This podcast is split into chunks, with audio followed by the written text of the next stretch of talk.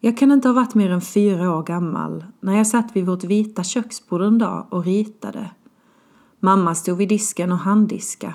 Det här var flera år innan ankomsten av vår sjätte familjemedlem, diskmaskinen. Och jag minns att jag tänkte, vilken tur att jag blev barn.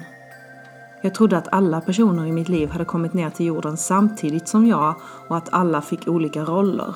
Vissa blev mor och farföräldrar, vissa blev mammor och pappor och vissa, de som hade riktig tur, blev barn.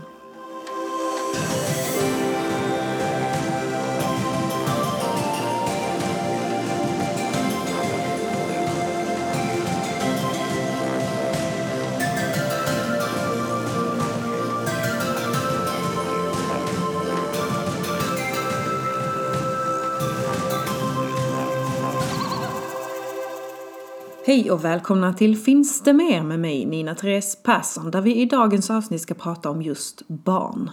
Barn är magiska. Inte bara för att de är barn och fria och roliga, utan också för att de, om man nu ska tro på själen och att den aldrig dör, precis då alldeles nyss varit på den andra sidan och inte lärt sig ännu vad vi ser som en accepterad verklighet. För dem är allt verklighet och inga konstigheter. Jag tror att barn kan se och uppleva mer från andra sidan än vad vi gör.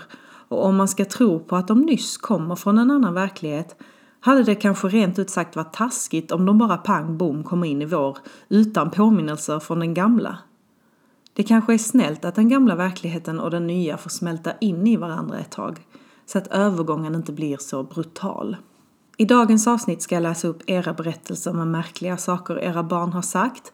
Men jag kommer också läsa upp berättelser från boken Memories of Heaven. Som är samma sak egentligen. Folks berättelser om vad deras barn har sagt. Och denna boken är ihopsatt av Dr. Wayne Dyer och Dee Garns. Men vi börjar med era berättelser. Och varför inte börja med en berättelse från Linn? Som är samma Linn som fick inleda hela den här podden. Första berättelsen, första avsnittet. Nu är hon tillbaka och hon skriver. Hej igen! Min äldsta dotter som är fyra år har alltid sagt saker om hennes pappas morfar som gick bort strax innan jag träffade min man. En gång så satt jag och farmor och min dotter i köket. Hon säger att där kan man ta en stege upp till Lasse och så vidare. Men en dag så var jag ute med mina barn. Jag satt på bron och storasyster blåste såpbubblor för lillasyster. Sen ber hon mig att blåsa. Jag blåser och sen avbryter hon från ingenstans och säger mamma stopp, vänta. Jag bara va? Kan du blåsa några så att Lasse ser? Han sitter där uppe nu och kollar på oss. Eftersom jag själv är medial så tror jag att hon ser och hör en hel del hon också. Men ja, jag blåste några såpbubblor så att gammelmorfar skulle se. Linn. Ja, varför inte? Jag tänker att den här Lasse förmodligen är någon hon känner eller brukar leva med Annars är det kanske en lite udda person att haka upp sig vid hennes pappas morfar som hon aldrig träffat. Lätt att de i alla fall hängde innan hon kom ner, det tror jag det.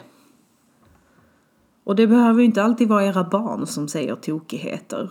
Jens minns att han själv var med om en när han var barn. Han blev ofta väckt på morgonen av någon som viskade högt i hans öra Jens, det är dags att vakna! Och han kunde känna värmen från andedräkten men ingen var där. Jag tänker spontant att det är ett bättre morgonalarm än... Jo, det är räligt. Jonna skriver God morgon. Och jag lägger till ett god middag eller god kväll beroende på när ni lyssnar på detta. Det vet ju inte jag, jag är ingen jävla psychic. Eller? Jag har en dotter på snart 11 månader. Hon skrämmer ibland rätt ut sagt skiten av mig. Det har hänt vid flera tillfällen att jag vaknat på natten av att hon gråter men innan jag hunnit upp så har hon slutat, lagt sig ner igen och somnat om. Tyckte inte det var så konstigt fram till för någon dag sedan då hon satt i sin stol och skulle äta frukost. Och hon vänder sig bort från mig mot ryggstödet, sträcker ut armarna, börjar le och jollrar som små barn låter, som om hon vill bli upplyft av någon som står där. Detta har hänt flera gånger Även att det ser ut som att hon försöker ge någon saker som hon håller i, men att ingen tar emot det hon har försökt att ge. Även jag har känt ibland när jag legat i min säng och varit ledsen eller så, hur det känns som om någon sätter sig på sängkanten och lägger en hand på min rygg. Kul med podden! Ha det gött igelkött! Ha det gött Jonna och tack för att du delar med dig. Det låter ju onekligen som att du har en hjälpande hand med din dotter. Får se hur länge din dotter ser denna hjälpande handen. Det är ju hur som helst väldigt spännande. Ingrid Svensson skriver Hej! Jag heter Ingrid Svensson och bor i Lerum utanför Göteborg. Här kommer en historia som utspelar sig när jag väntar mitt första barn för 45 år sedan. Och för er som undrar så betyder detta att barnet nu är minst 44 år gammal. Där gjorde jag lite snabb matte. Jag är så smart. Jag hade gått över tiden cirka en vecka när jag gick och la mig på kvällen. Min man sov redan och låg med ryggen mot mig så vi låg rygg mot rygg. Plötsligt kände jag en stor, kall hand som trycktes mot min stora mage. Jag trodde det var min man först men han låg fortfarande och sov med ryggen emot mig. Jag fick en rysning genom hela kroppen och kände avtrycket av den kalla handen en bra stund. Sen när det var dags att föda blev det akut kejsarsnitt och ut kom min son som då var slapp och hade den blå navelsträngen hårt lindad runt halsen. Men inga fel på honom. Då kom jag att tänka på den kalla handen och tror än idag att det var någon som välsignade oss och honom. Med vänliga hälsningar, Ingrid. Åh, Ingrid, det var någon som lät honom leva. Vad häftigt. Vad häftigt att allt gick bra och vad häftigt att du kände den kalla handen. Och tack Ingrid för att du delar med dig. Nancy skriver att hennes nioåring har sett en flicka i hennes rum och vill inte sova där längre. Och det tror jag det. Johanna skriver att när hennes ena son var 3-4 år var de på Kappahl och tittade på kläder åt hans tvillingsystrar. Han plockade ner en klänning och sa från ingenstans en sån här klänning hade min dotter, men hon dog. Att se en treåring stå och minnas tillbaka sådär med en djup blick och säga orden Min dotter. Min dotter, du är tre år gammal. Felicia skriver Hej! Jag har en historia som inte alls är läskig. Jag jobbar på en förskola som brukar vara en gammal prästgård. På vår avdelning kan man titt som tätt höra entrédörren öppnas, men ingen är där. Personalen och barnen brukar skämta om att det säkert är förskolespöket som tappar bort den där vanten eller snodde åt sig en leksak. Spöken vill ju faktiskt också ha kul ibland. Vi har en teori om att förskolespöket kanske är den gamla prästen som en gång i tiden bodde i huset. En gång var det faktiskt ett barn som vinkade ut till hallen och sen sprang in och lekte igen. Men när jag kollade mot hallen var det ingen där. Jag frågade barnet vem hen vinkade till och barnet svarade helt oberörd som om det vore en självklarhet. Förskolespöket. Tack för en grym podd och hoppas att du tycker den här lilla historien om vårt förskolespöke var bra. Tack Felicia, och det gör jag verkligen. Och återigen, det är inget konstigt för barn det där. Det är kul att man som fröken skämtar att ja, här är ett litet pressspöke som går runt och barnen bara, ja, han sitter där. Eh, jag jobbar faktiskt också på förskola och har gjort det nu i ett år. På sex olika förskolor har jag varit så jag har träffat en herrans massa barn, lärt mig en herrans massa namn. Men jag har bara sett ett av barnen som tyckte se något som inte var där. En liten ettåring brukar stirra precis över mig, precis över mitt huvud. Där hon egentligen bara borde sett tak. Så vad såg hon över mitt huvud? Var det en ande? Var det min aura? Eller hade någon lagt en leksak på huvudet utan att jag märkte? En annan ettåring gick runt med salami i håret igår från mellisen. Han försökte ta väck den men han lyckades missa den varje gång han drog fingrarna i håret. Vilket jag tyckte var väldigt kul. Har du salami i håret? Ja. Ska du ta väck den? Ja. Får du inte väck den? Nej. Det var några år sedan nu jag köpte boken Memories of Heaven, men jag minns att jag älskade den och jag har markerat några exempel från bokens första halva som jag ska läsa upp för er. Jag orkar inte läsa den andra halvan också, men den var säkert lika bra. Dee Garns, som alltså var med och satte ihop boken, fick själv uppleva någon slags vishet och vetande från hennes ett och ett halvt åring när han en dag la händerna på hennes mage och sa bebis, bebis. Det här var innan hon själv visste att hon var gravid, men hon var mycket riktigt gravid. Vad ska man med graviditetstest till när vi har allvetande barn i vår närhet? Det är synd de inte kan prata ordentligt förrän de har glömt allt. Det är en av livets sanna spratt. Hon frågade samma son till hennes egen förvåning en dag, var kom du ifrån? Varpå han släppte sin gaffel som han var i full färd med, sträckte upp båda sina armar, tittade upp och sa himlen, eller sky, eftersom han var en liten amerikanerbebis. Well I'm from the sky and now I live in North Carolina. Jag kommer läsa upp några berättelser från boken här på raken och jag kommer för enkelhetens skull översätta det till svenska så att vi alla hänger med och så att jag inte slår knut på tungan. Så jag tycker amerikanska låter. Min farfar var en sann patriark i familjen. Han var en sån som hela kvarteret kom till för råd och han hade varit militär och kapten för ett skepp under andra världskriget. Han fick tyvärr en hjärntumör och dog en lång och plågsam död. Min treåriga brorsdotter som aldrig träffat honom sa en dag något om honom till hennes mamma som svarade Ah ja, din gammelfarfar. Du har inte träffat honom men du har sett bilder. Varpå hon svarade Det har jag visst mamma. Jag var med honom när han var sjuk och han var med mig innan jag kom ner. Vi var alla i chock. Amy. Jag satt i bilen med min treåriga brorson när Only 16 av Sam Cooke kom på radion. Då brast han ut Åh! Farfar älskar Sam Cooke. Det är bara det att hans farfar dog flera år innan han föddes men älskade mycket riktigt Sam Cooke. Jag hoppas verkligen man säger Cook och inte typ Coke så att ni skrattar åt mig. Det får mig att tro att han chillar lite i himlen med hans farfar innan han kom hit, vilket gör mig väldigt lycklig. Mary. En dag visar jag och min man bilder på våra papper för vår då treårige son.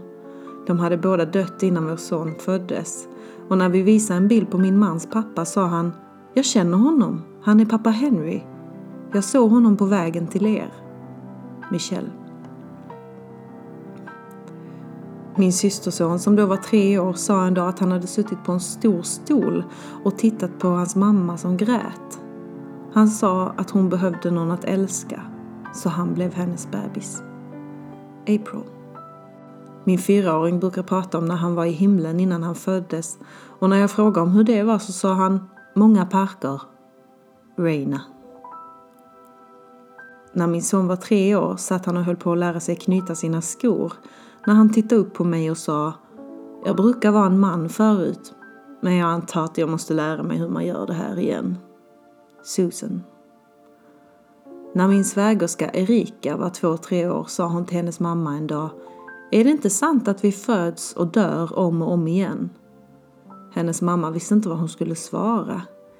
Senare den eftermiddagen besökte de hennes mormor och Erika sa då Mormor, jag önskar att du dör. Alla blev chockade och frågade varför i hela friden hon sa så. För då kan du födas igen och så kan du gå i skolan med mig och så kan vi vara vänner. Cecilia. Min yngsta såg en svastika en gång och sa att hon hade haft en sån på sin skjortärm, vilket var en dålig grej. Hon sa att hon var en man i ett dåligt krig och att hon hade dött. Hon hade haft en dotter med blont hår och blå ögon. Hon sa att hon kom hit för att gottgöra det hon hade gjort.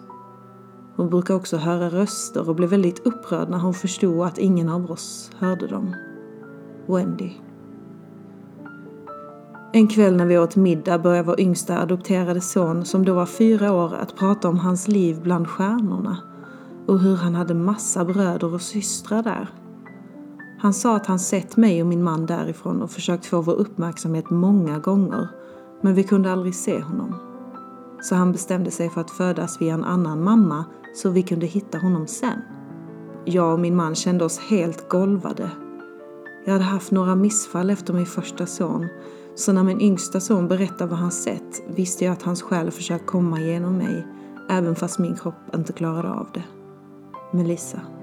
Min son var ungefär fyra år när vi lekte Jag älskar dig mest av allt-leken och jag sa jag älskar dig mest för att jag älskar dig förbi evigheten, runt månen två gånger, runt Mars och runt varje stjärna som finns på vägen tillbaka till dig. Bra svar va? Jag trodde jag hade klott honom. Men med dödsseriös blick tittade min son på mig, satte sina små händer på mina kinder, tittade djupt in i mina ögon och sa Mamma, jag älskar dig mest för jag valde dig när jag var i himlen. Han vann. Sherry. Jag gjorde abort under tiden jag var under behandling för min dåliga rygg och det krossade mitt hjärta. Flera år senare hade min rygg läkt och jag hade fått en dotter som nu var två. Hon satt med en bok och tittade upp på mig och sa Mamma, du skickade tillbaka mig första gången för du hade en dålig rygg. Men jag kom tillbaka när du var bättre. Marie. 2005 var min yngsta son Tristan fyra år gammal. Jag var i köket och lagade mat och Tristan kollade på Tom och Jerry i vardagsrummet. När det blev reklam gick han in till mig i köket, tittade på mig ett tag och sen sa han Kommer du ihåg för länge sedan när jag brukade laga mat i George Washingtons kök? Jag pausade och sa Gjorde du? Han nickade och sa Men jag var ett barn. Jag frågade Var jag där? Ja, du var också där. Var vi vita eller svarta? Vi var bruna. Som indianer, frågade jag. Han ryckte på axlarna och sa, men sen dog jag. Vad hände, sa jag. Jag kunde inte andas, sa han. Sen vände han sig om och gick tillbaka in i vardagsrummet. Nästa dag googlade jag på George Washingtons Cook och till min förvåning fanns både en berättelse och ett foto. Mannen hette Hercules och hade tre barn. Richmond, Evie och Delia. Hans son Richmond åkte med hans pappa för att laga mat åt Washington i Pennsylvania. Jag frågade den eftermiddagen om han visste vem Richmond var. Ja, sa han. Känner du Evie? frågade jag. Ja. Känner du Delia? Men då sa han nej. Cherry.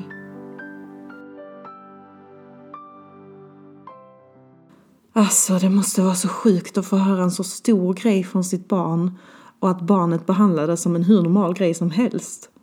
Sen dog jag. Jag kunde inte andas. Så, nu ska jag kolla på Tom och Jerry. Och där står man i köket och bara jaha. Om man nu ska tolka dessa berättelserna så tyder de ju dels på att vi reinkarneras och lever liv efter liv efter liv. Och dels på att barnen verkar välja sina föräldrar. Testa att fråga din två treåring varför hen valde just dig och se om du får ett intressant svar. Och kanske fundera på varför du valde just dina föräldrar. Och det kan såklart vara svårt att tänka sig om man har en dålig relation. Men kan det då vara så att man valde den dåliga relationen för att lära sig något?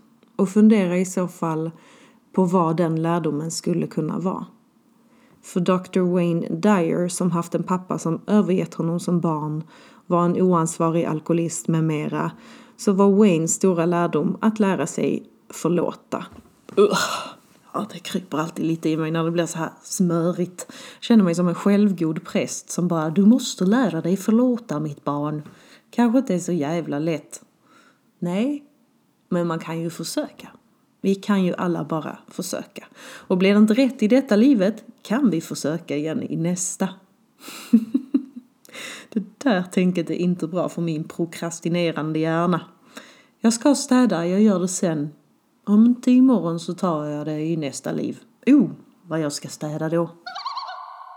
Tack till Linn, Jens, Jonna, Ingrid, Nancy, Johanna och Felicia för era berättelser. Och som vanligt kan man skicka in övernaturligheter till min mail nina, t-h-e-r-e-s-e, persson at outlook.com eller till min Insta eller TikTok nina.res.persson. Glöm inte att klicka på följ och dela gärna till nära och kära och glöm för all del inte att köpa era julklappar i tid. Det blir så jobbigt att vara kreativ i stress. Det är då man köper en bilskrapa på Biltema i sista sekunden och bara “Jag tänkte att du behöver en sån”. “Jag har inte ens en bil Fabian”. Eh, “Du kan väl skaffa en”. Ha en underbar dag. Vi hörs nästa vecka. Puss hej!